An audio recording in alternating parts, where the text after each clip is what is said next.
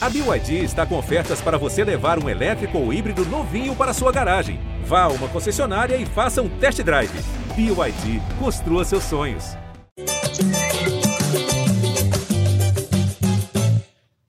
Fala, torcedor vascaíno, tá começando o episódio 235 do podcast Gé Vasco.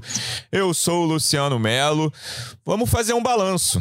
Acabou a viagem, a pré-temporada, não dá para dizer que acabou ainda, mas o Vasco fez dois jogos nos Estados Unidos, perdeu pro River, já falamos sobre esse jogo, e ganhou do Inter Miami 3 a 0. O primeiro tempo foi equilibrado, depois o Inter Miami trocou tudo e aí ficou com um a menos, aí virou um peladão, né? Mas acho que tem coisas pra gente tirar dessas duas partidas e o time titular vai começar a participar do Carioca. A gente ainda não sabe como é que vai ser essa entrada, aos poucos, quem vai jogar. Na quarta-feira já tem jogo contra a Portuguesa, 9 e 10 da noite no Luso Brasileiro. E tem outros assuntos de mercado, de Maracanã. Vamos falar de vários temas aqui nesse episódio. Estou recebendo uma das repórteres que cobrem o dia a dia do Vasco no GE. Acabou de pousar no Rio de Janeiro, estava lá cobrindo a pré-temporada na Flórida. Estamos gravando aqui na... no início da tarde de segunda-feira. Como é que você está, Emanuele Ribeiro? Seja bem-vinda. Fala aí, Luciano, torcedor vascaíno que nos acompanha em mais esse podcast. Pois é, acabei de voltar, estive acompanhando o Vasco lá nos últimos dias na Flórida, em duas cidades, em dois amistosos. Acho que tem coisa bacana para a gente falar dessa viagem, também falar sobre as nossas preocupações para o curto prazo e muitos assuntos também de, de bastidores, né? Para esse jogo de quarta-feira, acredito que o torcedor vascaíno já veja um time diferente daquele das duas primeiras rodadas. A tendência é que boa parte dos titulares já sirva aí ao Maurício Barbieri. Também por aqui, vocês não estão vendo no vídeo, mas ele acabou de jogar futebol, mas foi liberado pelo cardiologista, está em condições de falar e de participar desse podcast. Representante do Vasco no projeto A Voz da Torcida, do canal Portão 9 no YouTube. Como é que você está, João Almirante? Seja bem-vindo. Fala Luciano, fala Manu. Estou cansado e suado. Parece até que sou um jogador aí da pré-temporada vascaína. E bom, estamos aí para falar um pouquinho desse início de ano, né? O time principal já com dois jogos. Você falou bem ali, acho que a primeira partida contra o River teve um, um, clima mais, mais de jogo mesmo, né? Do que a segunda partida contra o Inter de Miami, que achei que teve aquela cara bem escrachada de jogo treino, principalmente no segundo tempo. Mas já foi importante para a gente começar a fazer as primeiras observações. Eu saio com uma boa impressão dos reforços, quase todos, assim, me deixaram uma boa impressão inicial. E agora vamos ver, a partir desses jogos do Carioca, como é que segue esse trabalho e como é que segue principalmente o trabalho do Paulo Brax para reforçar as posições em que a gente ainda é muito carente. É, vamos começar falando dos reforços, né, Manu? E os que já estão aqui, os que já estrearam. Lembrando que o, o Robson já estreou, mas não viajou, né? Jogou no Carioca. E o Deluca, Patrick Deluca, ainda não estreou porque tá machucado. Os outros viajaram, jogaram mais, jogaram menos. Mas me parece, e aí eu quero saber se você concorda para quem com o olhar de quem estava no estádio e depois conversando com as pessoas. A minha impressão foi de que os dois mais bem avaliados nas duas partidas, teve um terceiro que foi o Ivan que só jogou a segunda partida ali, mas Léo e Pumita, na sua opinião, foram os dois mais bem avaliados depois dessas duas partidas? Com certeza, Luciano. Acho que os dois eles voltam para o Brasil é, com uma experiência muito boa lá nos Estados Unidos. Fizeram dois jogos como titulares, muito bem nos dois jogos. A regularidade do Léo também é, impressionou, mas o Léo a gente já conhecia, já acompanhava aqui no futebol brasileiro. Acho que o Pumita é uma surpresa muito positiva é, por ter essa incógnita, né? A gente não acompanhava o Nacional do Uruguai na última temporada. Era um jogador é, de nível de Copa do Mundo, foi convocado pelo Uruguai, mas a gente não tinha tanta informação assim sobre o Pumita, a não ser aquelas que a gente conseguiu depois que ele foi contratado, conversando com jornalistas, assistindo a lances dele lá no, no Uruguai. Mas um jogador que, que mostrou muito potencial. Também surpreendeu quem, quem estava lá, quem acompanhava o jogo do Vasco e não acompanha o Vasco regularmente, perguntando quem é aquele, que jogador é aquele. E acho que é um, um jogador que chega com um saldo muito positivo. Mas além desses dois, e além do goleiro Ivan, que eu acho que fez uma estreia muito consistente também contra o Inter Miami, fez algumas defesas importantes, aquela no segundo tempo, principalmente depois de um erro ali do Miranda, fez uma defesa difícil, o Ivan. Eu acho que o Jair é outro que sai com um saldo positivo, mas que a gente precisa ver mais tempo jogando, né? No primeiro amistoso ele entrou no segundo tempo, entrou muito bem. No segundo amistoso começou desde o início. Eu acho que foi talvez ali o melhor jogador do primeiro tempo do Vasco. Então acho que esses quatro são os quatro reforços que chegam em alta ao Rio de Janeiro depois dessa pré-temporada. E os outros, né? O Orelhano a gente precisa ver mais em, em, campo. No segundo amistoso ele não jogou por conta de dores musculares, foi poupado. O Pedro Raul, acho que ansioso demais ali pelo primeiro gol. Foi. No segundo amistoso, principalmente, segurou muito a bola, errou muito nas decisões, errou passes. Acho que é um jogador que, é, fazendo ali o primeiro gol, ele vai desencantar e, e vai mostrar que veio. E o Lucas Piton acho que foi regular, acho que é, mais para positivo do que para negativo, mas acho que ainda tem margem também para a gente ver mais. Pedro Raul já tá sendo cornetado por alguns aí porque não fez gol e realmente foi fominha nessa segunda partida. Tua avaliação, João, de quem você gostou mais entre os que chegaram esse ano? É, eu concordo bastante aí com as avaliações da Manu. Eu acho que vamos, vamos por parte, né? Começar com o Ivan, é, que é um goleiro que eu tenho uma boa expectativa. É, eu não queria que ele fizesse grandes defesas contra o Inter de Miami, não, mas ele foi batizado, Luciano Melo. Já teve que salvar a primeira pichotada do Miranda. Foi. Todo mundo que chega ali no clube tem que, tem que fazer essa, né? Enfim, acho que é um bom goleiro que deu um bom cartão de visitas. Os dois laterais me agradaram, é, o Pumita especialmente, né? Ele, ele tem bastante força para chegar ao ataque. Você vê que é um cara fisicamente muito inteiro, né? Isso que me chama mais atenção nele, a capacidade física. E nesse jogo contra o Inter de Miami, achei ele bem, especialmente na defesa, né? Ele apareceu até algumas vezes no ataque, mas na defesa ele estava muito bem posicionado. E é interessante, porque ele foi criticado, né? Uma das coisas que a gente ouvia era que ele não era tão firme na defesa. Tudo bem que o Inter de Miami não serve de parâmetro, mas foi um jogo interessante do Puma. É, o Piton achei um lateral bem correto, né? O Vasco nesse segundo jogo saiu bastante a bola pelo lado esquerdo. É um cara que cuida bem da bola, acerta os passes ali na saída. Achei interessante, mas claro, tem que observar mais. É, o Jair, muito bom jogador. Gostei da, da segunda partida dele também tem qualidade ali notória, né? Você não, num domínio, num passe, você já vê que é um jogador que, que vai nos ajudar bastante. Uma pena a gente não poder observar mais o, o Orelhano, por, por enfim, teve aí o problema de lesão depois da primeira partida, tomara que não seja nada grave.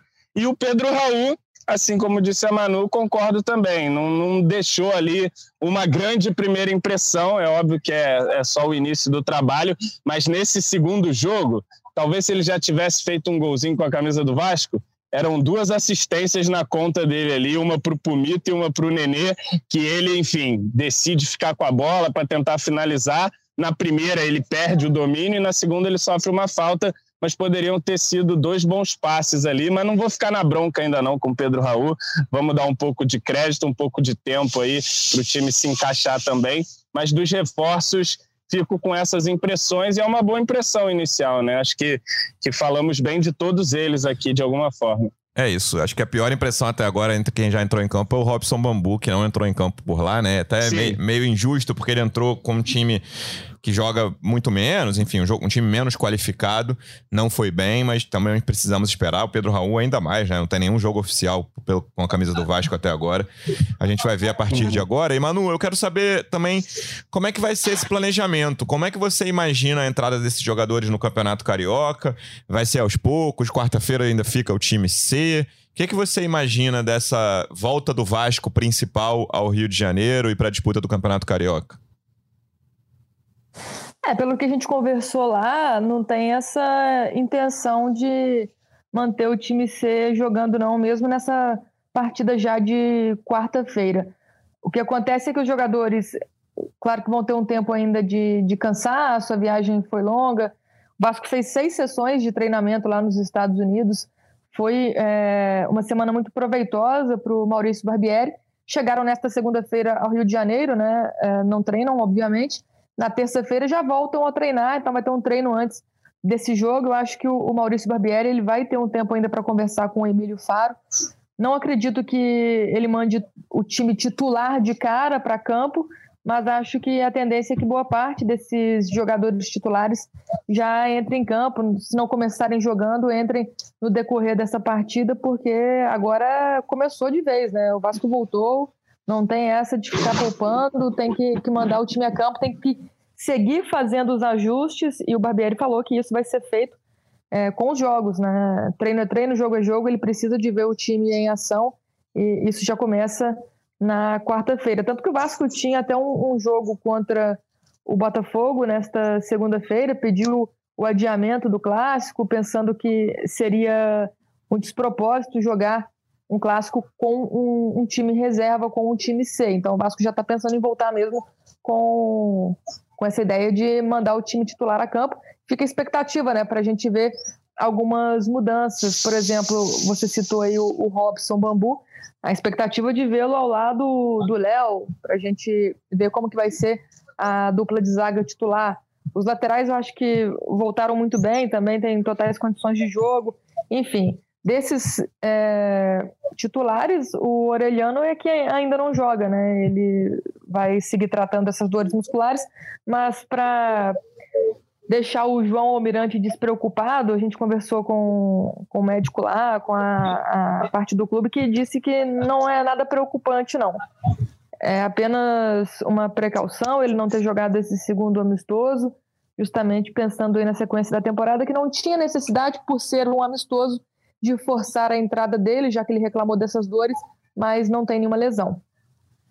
Eu, dando Boa. meu pitaco aqui, eu não sei se eu. Eu não sei, não. Eu não colocaria todos os titulares na quarta-feira, cara. Porque acabaram de vir de uma viagem longa. Eu sei que o Vasco empatou os dois jogos até agora no Carioca. Claro que não é para botar aquele time C que tava indo a campo, né? Mas eu acho tranquilo de mesclar, assim. Quem for um pouco mais velho não jogar. Sei lá, bota o Anderson Conceição na zaga. Edmar, Edmar já, já, cara, já jogou. Quem tava ouvindo o podcast essa hora já largou que eu falei para botar o Edmar titular ali. Enfim, eu acho que pode mesclar em, com jogadores que estavam nos Estados Unidos, né? Acho que dos que estavam aqui jogaria só o Bambu, mas eu não botaria o time titular todo, não. Eu acho que tem que dar uma rodada, cara. Claro que tem negócio de classificação para a Copa do Brasil agora. O Carioca é a única forma de classificação para a Copa do Brasil, como todos os outros estaduais, né? A CBF mudou isso. Mas, cara, são dois jogos por semana direto. E eu acho que o time tem que ir entrando aos poucos, assim, mesclando uhum. os titulares com reservas. Como seria o seu planejamento, diretor de futebol, João Almirante? É, eu acredito que vai ser um time meio mesclado também, mas eu já começaria a dar jogo também para alguns titulares. É, tudo bem que teve uma viagem aí, mas pô, os caras não vêm viajando em pau de arara, não, Luciano. Claro, Vem na poltrona confortável lá, tranquila, já vai dormir hoje. Acho que que já dá para pelo menos alguns ficarem no banco, né? E você ir mesclando alguns que já estão com uma condição física boa, por exemplo, o Puma, acho que tem totais condições de, de, de iniciar uma partida aí. Mas, claro, se tiver alguém ali com alguma dor, dá para preservar, né? Eu não sei se no fim de semana já tem jogo, é, aí depois vocês me dizem, mas é, imagino que nesse primeiro jogo agora, no meio de semana, o Barbieri vai dar uma mesclada também e acho uma boa ideia, né? Acho que, que a gente tem que focar em montar o time, preparar o time, dar ritmo de jogo para os jogadores. Acho que joga segunda-feira, João. Joga no né? fim de semana não, mas joga na, joga na segunda noite. Segunda noite. Então, esse na segunda noite eu acredito aí sim que a gente já vai estar tá com a força máxima que a gente tem até esse momento, né? Mas na, na, quarta, vamos ver aí o que, que, o, que, que o Barbieri apronta. Mas creio que, que, no mínimo, no banco ali, os jogadores é, principais vão estar para já também começar a, a, jogar no Carioca, partidas oficiais, e começando a ganhar ritmo de jogo, né? Nesse momento de temporada, tem que ter o descanso, tem que ter o cuidado, mas tem que jogar também para os caras começarem a soltar a perna direito aí e, e evoluírem fisicamente. E eu acho até que é uma oportunidade de o Barbieri ver quem ele ainda está em dúvida para colocar talvez nesse jogo de quarta-feira. Tem questão da, da ponta, né? Que ele não sabe quem que entra no lugar do, do Orediano, fez os testes, colocou o Eric Marcos, colocou o Egnaldo, colocou o Vinícius. Então acho que é uma oportunidade para fazer esses testes e também colocar aqueles jogadores que ele acha que seriam ali reservas imediatos, enfim, que seria, no caso, pelo menos o, o, time B do Vasco. Mas a tendência é essa, que ele mescle, que ele use assim, uma parte dos titulares e o time se apresentando nesta terça-feira, tudo vai depender também da avaliação física, como vocês dois bem lembraram, né? Teve a questão da viagem, então tem essa questão da, da avaliação física para ver quem está em condições de ir a campo. Manu, o que me chamou atenção nesses dois jogos, talvez o que mais me chamou atenção, é que nós, eu não estou falando nós do podcast GE Vasco, mas observadores, torcedores e jornalistas que acompanham mais de perto. Estou falando do Vasco, mas isso acontece em outros clubes também várias vezes erram as avaliações. Várias vezes não, quase sempre, né? Principalmente antes, antes de temporada, assim. Quem a gente acha que vai mal, vai bem, e vice-versa. Mas até agora, né? E são só dois jogos, não vou, não tô aqui cantando vitória de, no nosso podcast ou de outros observadores. Impressionante como os dois jogos mostraram a necessidade de reforços exatamente onde a gente comentou, a gente e muitas outras pessoas também. Não foi uma exclusividade desse podcast. Mas o zagueiro pela direita, o primeiro volante, o meia central, ponta esquerda. Ficou tudo claro o que já estava mais ou menos desenhado. Não teve um cara que surgiu absurdamente. Acho que a melhor notícia. Não é nem a notícia mais surpreendente, mas assim, talvez a gente não imaginasse o nível de atuação que o Marlon Gomes mostrou na estreia da seleção no Sul-Americano Sub-20, né? Aí já virou uma coisa, ó, o Marlon pode ser o meia. Jogou em várias posições diferentes no ano passado, mas poucas vezes centralizado no meio. Jogou de volante, de ponta. Tá, é mais ou menos o que a gente esperava antes desses dois jogos. E a gente imagina que a diretoria, obviamente, viu isso e esteja se movimentando para reforçar essas posições com maior necessidade. Sim, sem dúvidas. É, a gente falou, né, que acho que tem um saldo positivo da estreia dos reforços nos Estados Unidos e tem o um saldo também de quem esteve lá acompanhando esse jogo, seja a comissão técnica, seja a diretoria, viu que o caminho ainda é longo a ser trilhado, que ainda é necessário contratar reforços pontuais, já pensando no curto prazo, nas próximas semanas.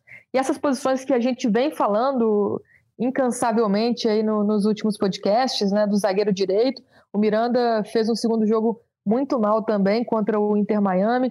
O primeiro Sim. volante, acho que o Zé Gabriel, acho que ele nem foi tão mal nos dois jogos, acho que foi regular, assim, fez o que a gente esperava dele. Mas, mas... já tem o ranço da galera. É, não dá para ser titular, eu acho que ele realmente não foi mal, não. Mas né? é. E, é. e é um jogador, é. claro, que do nível que o Vasco está montando o elenco não, não, não, não cabe nesse, nesse momento, né? Mas acho que pode ser um jogador para para compor elenco. A questão do ponta e do meio ofensivo segue é, essas posições seguem sendo sim prioridades, seguem sendo olhadas pela diretoria. A gente, né, eu tive lá conversando com algumas pessoas do clube nos últimos dias. a expectativa é que tenha novidade sim nessas posições. O clube entende que em outras posições, em outros setores ali, ainda tem como segurar, ainda é, consegue manter os jogadores que tem à disposição, por exemplo, no caso do centroavante, tem o Pedro Raul e tem o Egnaldo, no caso da, da ponta direita, a lateral direita também é uma lateral que já tem três jogadores ali, né? Eu acho que é, bem nivelados no sentido do Gabriel Você falou da lateral direita, o Paulinho é um que podia ser titular num jogo de carioca desse aí. Tranquilo, queria ver o é, Paulinho titular num jogo desse. E, e, o, e o, o, Paulinho, que é um, um, menino novo que o Vasco quer desenvolver, então acho que o Vasco está fazendo um trabalho certo. Agora, nessas outras posições, sim, existe a preocupação, existe a, a prioridade do Vasco e a, acho que a gente vai ter novidades sim. Todo mundo ficou com essa impressão, não foi só a gente, a gente já vem falando há muito tempo. Eu acho que esses amistosos serviram para mostrar isso, para escancarar isso ainda mais. Mas é claro que a gente tem que ter o pé no chão um pouquinho também. Foram apenas dois jogos. Normal ter oscilação, normal ter problemas. A gente tem que, que dar um tempo de trabalho para o Barbieri mas o Barbieri vai precisar de material humano mais qualificado para montar um time mais competitivo. A gente teve uma boa impressão ali nos primeiros minutos do River Plate. Contra o Inter Miami, o Vasco não precisou fazer tanto esforço, o adversário é, já era frágil, né? Então acho que, que o Vasco não precisou de um nível competitivo muito alto, o nível técnico da partida foi baixo. Acho que são dois amistosos diferentes. O Vasco venceu quem tinha que vencer, foi competitivo em certa parte, contra quem chegou mais inteiro, chegou mais pronto para amistoso.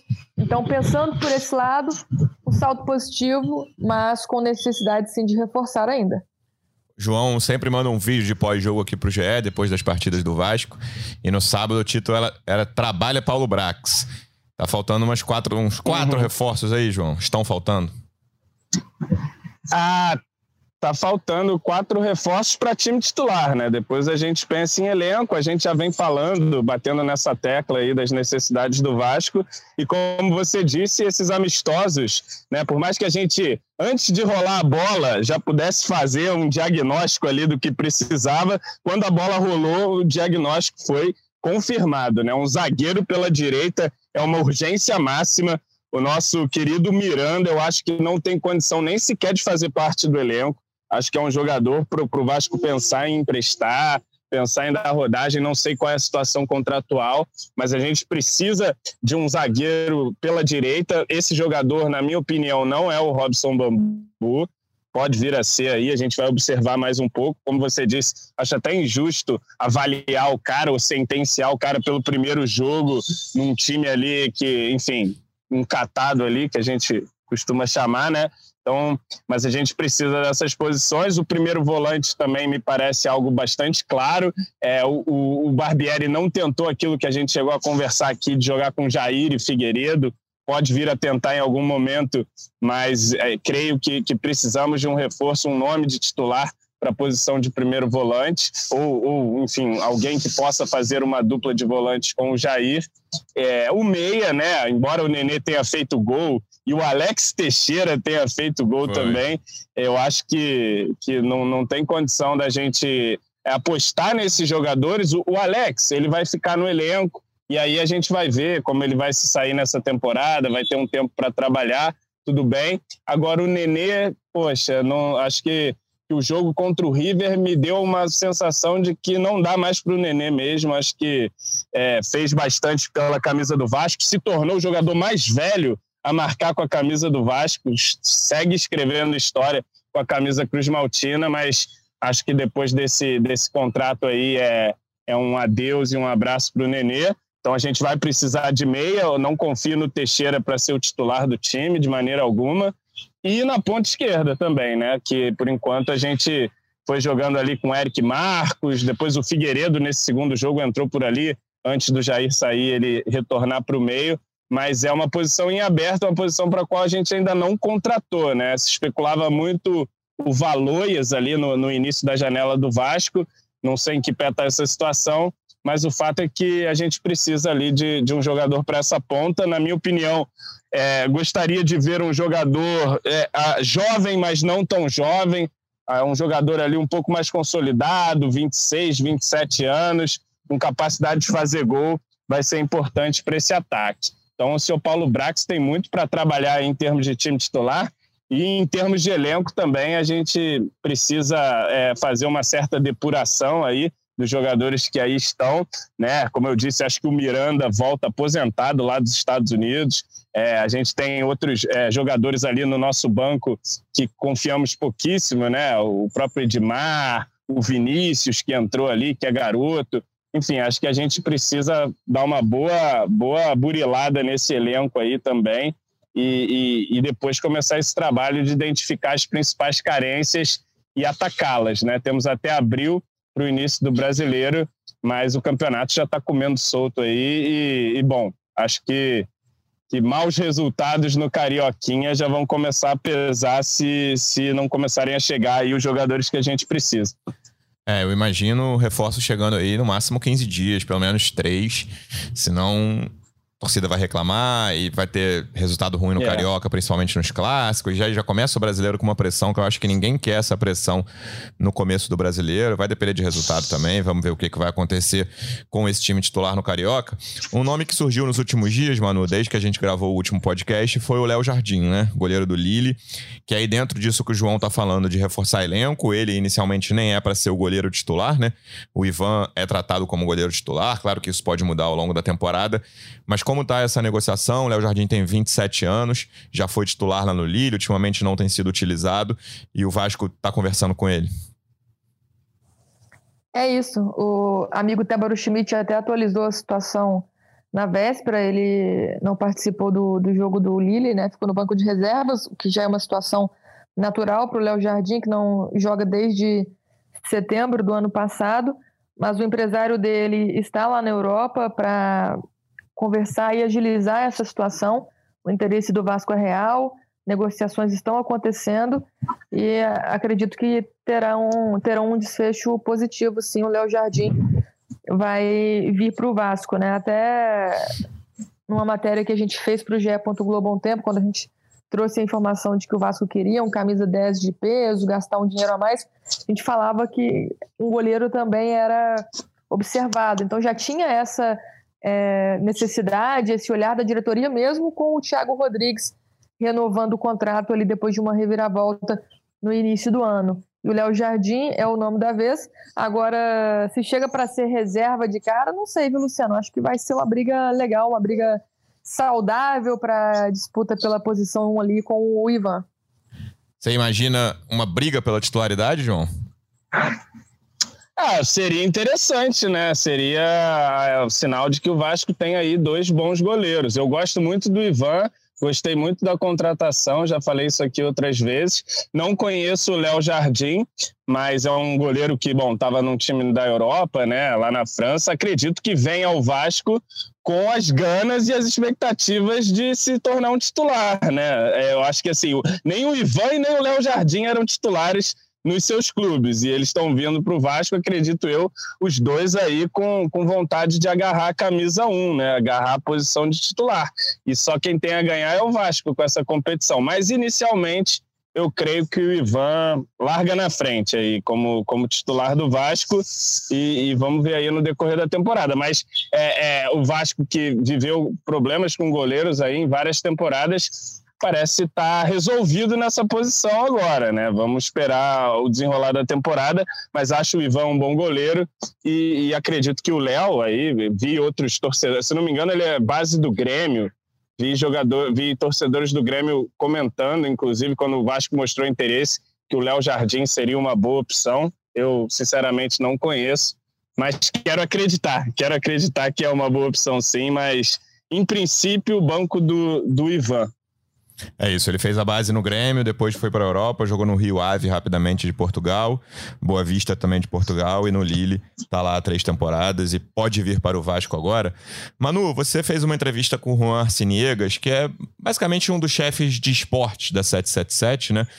Nova dona do, do futebol do Vasco, e ele falou muito sobre a marca Vasco, processos de internacionalização, nem foi uma coisa tanto de reforços, tá? ainda que ele fale também disso, mas queria que você contasse um pouquinho pouquinho dessa entrevista para quem não leu. É a entrevista que a gente trouxe hoje no GE. Globo, né, para encerrar essa cobertura da viagem do Vasco pelos Estados Unidos.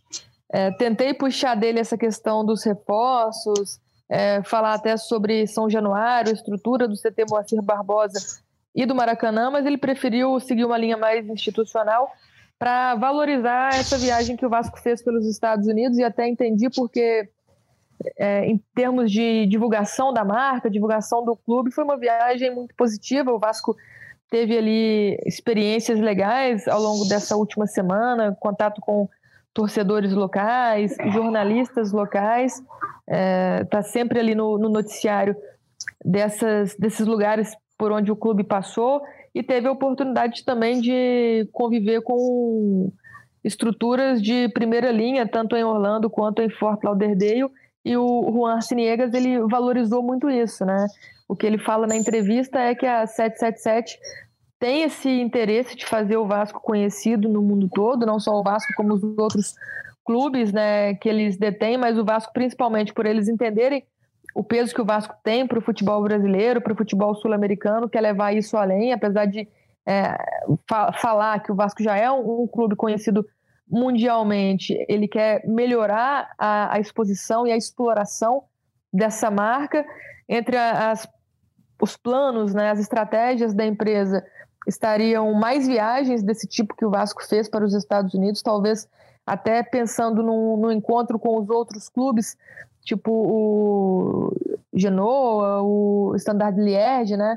É, o Red Star, são clubes que, que a 777 tem espalhados ali pelo mundo. Então ele tem esse, essa visão de fazer um encontro entre esses clubes, talvez, quem sabe já no, no ano que vem, seria uma forma de divulgação da marca, e também de facilitar o acesso a materiais do Vasco, a conteúdos do Vasco fora do Brasil, né? Uma coisa que aconteceu, uma ação que aconteceu, por exemplo, foi a venda de camisas do Vasco lá no Drive Pink Stadium, que é o estádio do Inter Miami no último sábado, no amistoso. A loja do clube estava vendendo camisas do Vasco. Eu fiquei lá um, um tempinho para dar uma observada. Tinha muita gente olhando, né? Não só os brasileiros, tinham muitos brasileiros lá que torcem pelo clube e foram para esse amistoso, mas tinha gente do Inter Miami também comprando para guardar de lembrança, enfim, para quem, quem gosta de futebol, né? Então acho que essa exploração da marca foi o ponto-chave dessa entrevista, mas ele também fala sobre reforços, avaliação do trabalho aí do, do Paulo Brax,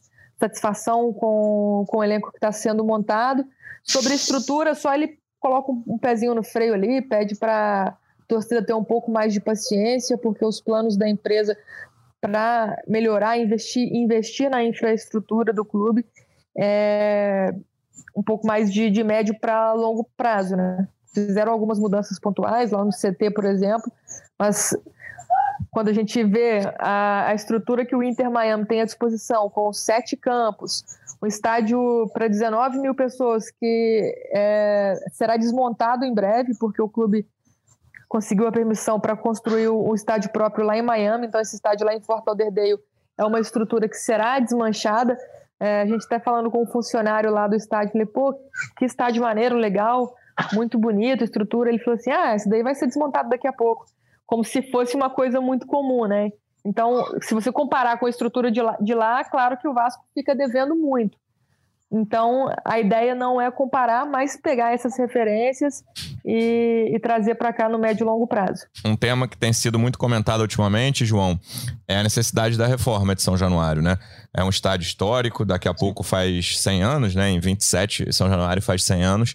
Acho até que pode ser um gancho interessante para essa reforma, né? Em, em, em 27, o Vasco tem um estádio à altura da sua torcida. Claro que São Januário está à altura da torcida do Vasco, mas uhum. é um uhum. estádio que qualquer um que vai lá, e todos nós três aqui vamos com frequência a São Januário, a gente sabe que precisa de melhorias, não só de expansão, mas também melhoria estrutural ali. Sim, cara, é uma, um gargalo do Vasco já há bastante tempo, né? Eu acho que a gente tem que encarar esse desafio. O Vasco precisa de um, de um estádio que o faça ser também competitivo financeiramente, né? O Vasco precisa ter maiores bilheterias. O próprio programa de sócio necessita de um estádio maior para sua expansão, para o seu conforto também para os associados. E bom, cara, eu tive em São Januário no, na estreia do Carioca e, e tá muito largado, né? Tá, tá uma coisa que, alguns momentos, desolador mesmo. Coisas simples que poderiam ter sido feitas. Acho que tem faltado também um pouco de carinho ali. É claro que a gente precisa de uma grande reforma aí para dar o próximo passo, mas nesse momento, enquanto não vem uma reforma, pelo menos deixar a faixa ali direitinha, né? A faixa tá toda rasgada, aquela em cima da social, Sim. que é do Legítimo Clube do Povo. O estádio tá, tá sujo, com aspecto de, de mau cuidado. Então, acho que é, não dá para reformar agora, tudo bem, mas tem que dar um carinho a mais ali. E, e bom, sobre a reforma, a gente vai ter que dar esse passo é, o quanto antes, né? Acho que já perdemos muito tempo, não é tão, tão simples assim, porque envolve também uma grande obra no entorno ali de São Januário. Imagine você que para botar 20 mil lá já é um caos, um inferno para chegar, para sair. Com 40 mil, sei lá, 35 mil, a gente vai precisar necessariamente de, de uma reforma ali no entorno, né? Melhoria dos acessos, enfim, das saídas. É um trabalho longo, mas que a gente precisa encarar aí o Vasco não pode ficar jogando para 20 mil pessoas. A torcida tem, um, tem uma demanda muito maior é, do que 20 mil pessoas. E aí já vamos, isso já conecta também com a situação do Maracanã. Né? Exatamente. O Vasco é muito interessado na licitação do Maracanã, mas parece que o governador já decidiu que não pode, que não dá. Enfim, deu uma declaração bem infeliz aí nesse último domingo. Vamos ver como é que fica essa situação do Maracanã também. Eu ia falar exatamente isso, Manu. O vídeo que o Cláudio Castro soltou, publicou ontem nas redes sociais dele, ontem domingo, achei um tom muito estranho, assim, falando que empresas não podem participar da licitação do Maracanã, chamando, falando assim, ah, o novos sócios do Vasco, o tal fundo 777, falou com essas palavras, o tal fundo certamente, claramente, há um clima de desarmonia no ar, né? Entre o Vasco e o governo do estado. O governo do estado, me parece, e aí eu não tenho informação, só observação, que quer que a coisa caminhe para como tem sido nos últimos anos, a gestão do Maracanã com Flamengo e Fluminense. O Vasco não quer que seja assim e as duas partes não estão se entendendo. É, é, essa questão da desarmonia, eu acho que é o que pegou todo mundo mais de surpresa, né? Porque nos últimos meses a gente vem ouvindo um discurso muito positivo, principalmente de dentro do Vasco da Gama, de que o governador tem sido receptivo com o interesse do Vasco e o interesse da 777. Houve encontros entre dirigentes do clube associativo, entre executivos da, da empresa americana e sempre nesse tom positivo de que o governador entende, de que o governador vai é, fazer também uma força para colocar o Vasco nessa licitação, sendo que, paralelo a isso, acontecem movimentos contrários, como aconteceu a, a, o, o, da concessão precária para Fluminense e, e Flamengo, sem que o Vasco soubesse, sem que o Vasco fosse ao menos avisado, sendo que já estava ali há um tempo já é, mandando ofício sobre interesse, perguntando sobre licitação e tendo essas reuniões com o governador. E agora, nessa, nessa semana, né, nesse final de semana, o Cláudio Castro se pronunciando, falando é, dessa questão da 777, de empresa não poder participar de licitação, questionando algumas coisas que saíram de dentro do Vasco e até usa esse termo mesmo, né? O tal fundo 777. Do lado do Vasco, o Vasco tenta colocar um, um pouco de tranquilidade nessa situação, dizendo que o que aconteceu é que o, o, governador ele não pode dar garantias nesse momento de quando será o processo licitatório, né? E a 777 realmente não entende, não é, conhece o funcionamento é, da administração brasileira, né, a lentidão, a burocracia, e foi buscar informações sobre quando isso vai acontecer e acabou ouvindo essa, essa resposta aí do Cláudio Castro, que ele até é, diz que não foi dessa forma, enfim, né, teve resposta do, do Osório, a gente conversou com o Osório também, que é o vice-presidente do Vasco, ele explicando melhor essa situação e o próprio Cláudio Castro citando o Osório, dizendo que é uma pessoa que ele tem muito boa relação, que não gostou do que aconteceu, que não tem gostado do tom do Vasco nessa questão da licitação do Maracanã. Acontece que a 777 mantém o interesse, continua falando sobre é, essa vontade de jogar no Maracanã. O João falou uma coisa aí, né, sobre a questão de 20 mil lugares hoje não serem suficientes para a demanda da torcida do Vasco. No ano passado, o São Januário lotou quase todos os jogos, e os dois jogos que aconteceram no Maracanã também foi com um público superior a 50 mil pessoas. Então, a 777 quer resolver essa situação. Para ela, um estádio onde possa colocar mais torcedores é o, o, melhor caminho nesse momento. E o Maracanã, que é o, o principal palco do futebol brasileiro, é um, uma saída, né? E acontece que precisa haver esse acordo entre o, o governador e o clube, né, entre o governo do estado e o clube, mas ainda sem data, sem previsão de licitação. O Vasco acredita que uma nova concessão precária para a dupla Flamengo e Fluminense não deve acontecer, que a licitação deve acontecer antes desse período de seis meses que a dupla pegou aí para administrar provisoriamente, digamos assim, o Maracanã, mas previsão, data certa, isso não tem nada e a relação agora deteriorada, né? Lembrando, Manu, que a, que a licitação estava prevista para o fim do ano passado, e aí a, a 777 chegou lá com sua proposta, com seu interesse, e curiosamente, certamente a coincidência, a licitação encontraram um problema lá, vamos passar para o ano que vem e tal, e estamos nessa até agora, né? É isso, vamos aguardar os próximos passos da licitação do Maracanã. Promete ser emocionante essa novela aí, com essa discordância, com vários clubes querendo administração, o governador fazendo vídeos nas redes sociais, aí teve palmas do Romário, a torcida do Vasco não gostou. Vamos acompanhar os próximos passos. Lembrando que O Vasco volta a jogar na quarta-feira contra a Portuguesa, no Luso Brasileiro. Voltaremos na quinta para falar desse jogo e de todos os outros temas relacionados ao Vasco. Manu, obrigado mais uma vez pela presença e até a próxima. Valeu, Lu. Valeu, João. Um abraço para a torcida vascaína e até a próxima. E quarta-feira a gente possa ver um, um time um pouco mais formado em campo aí para esse Campeonato Carioca. É isso, João. Obrigado mais uma vez pela presença e até a próxima. Valeu, Luciano. Valeu, Manu. Valeu, torcida vascaína. E quarta-feira estamos aí para acompanhar o Vascão. Quinta tem podcast de novo? Positivo. Estamos fazendo do Carioquinho ou tá, tá dobrado? Positivo. Positivo. Então a gente vem aqui comentar a primeira vitória do Vasco é, oficialmente na temporada de 2023. Venceu do Inter Miami, mas era amistoso. Agora nessa quarta vem a primeira oficial. É isso, um abraço. Valeu, torcedor vascaíno. Obrigado mais uma vez pela audiência. Até a próxima. Um abraço. Vai o Juninho na cobrança da falta.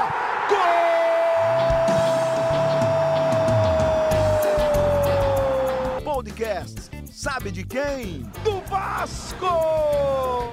Do Vascão da Gama, do Gigante da Colina. É o GE Vasco.